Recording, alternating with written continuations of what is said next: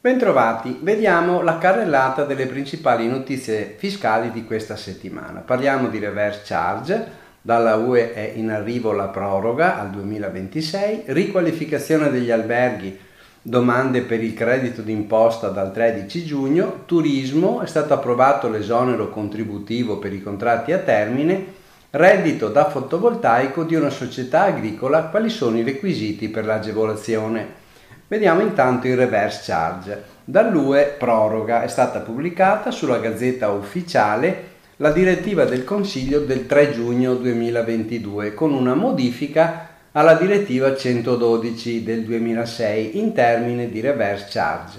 Viene disposta una proroga al 2026 del periodo di applicazione sia del meccanismo facoltativo di inversione contabile relativo alla cessione di beni e alla prestazione di servizi a rischio frodi, che del meccanismo di reazione rapida contro le frodi in materia IVA.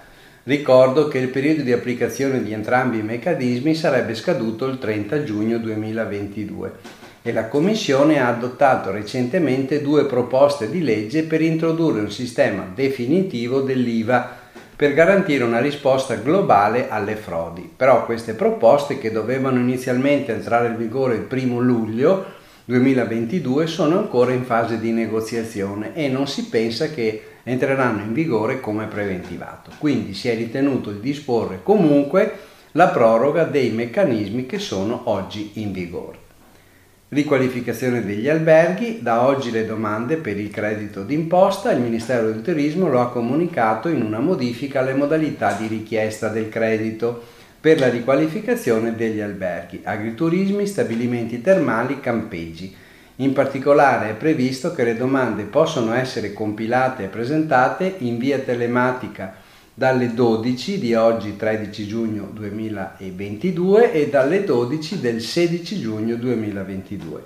Si accede con SPID, carta d'identità elettronica, CIE o carta nazionale dei servizi CNS dell'apposita procedura online. Ricordiamo che il credito d'imposta è riconosciuto per le spese sostenute nel periodo 1 gennaio 2020-6 novembre 2021 per la riqualificazione e accessibilità delle strutture. Il beneficio viene riconosciuto in base all'ordine cronologico di presentazione delle domande.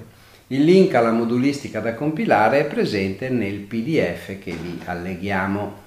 Turismo è approvato l'esonero contributivo per i contratti a termine. Il decreto Sostegni Ter aveva previsto molte misure per il settore turismo e terme colpito dall'emergenza Covid. Tra queste c'era l'esonero dal versamento dei contributi previdenziali per assunzioni a tempo determinato nelle imprese, con uno stanziamento di 60 milioni di euro. La scorsa settimana la Commissione europea ha dato l'approvazione sul rispetto del quadro temporaneo sugli aiuti di Stato. Il 10 giugno sono state pubblicate le istruzioni operative IMSS con la circolare 66 del 2022.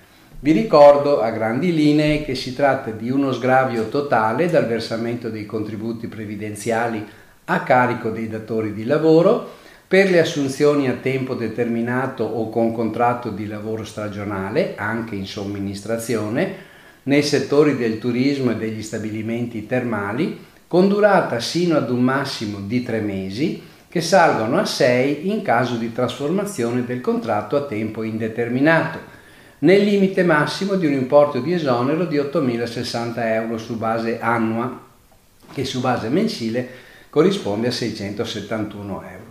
Non sono agevolabili invece i contratti di lavoro intermittente e il conguaglio andrà effettuato nei flussi di luglio, agosto o settembre 2022.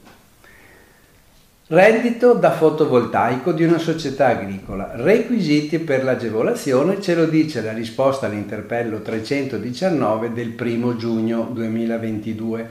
Hanno risposto sul tema della determinazione del reddito derivante dalla produzione di energia elettrica da fonte fotovoltaica prodotta da una società agricola con due impianti. L'agenzia conferma che la società potrà determinare il reddito beneficiando dell'applicazione al fatturato di vendita dell'energia prodotta di entrambi gli impianti del coefficiente di redditività del 25%, secondo quanto previsto dalla legge 266 del 2005 e in particolare ci ricorda che è sufficiente per le società agricole soddisfare almeno uno dei tre requisiti previsti, che sono la produzione di energia fotovoltaica da impianti con integrazione architettonica o da impianti parzialmente integrati realizzati su strutture aziendali esistenti un volume d'affari derivante dall'attività agricola superiore al volume d'affari della produzione di energia eccedente i 200 kW,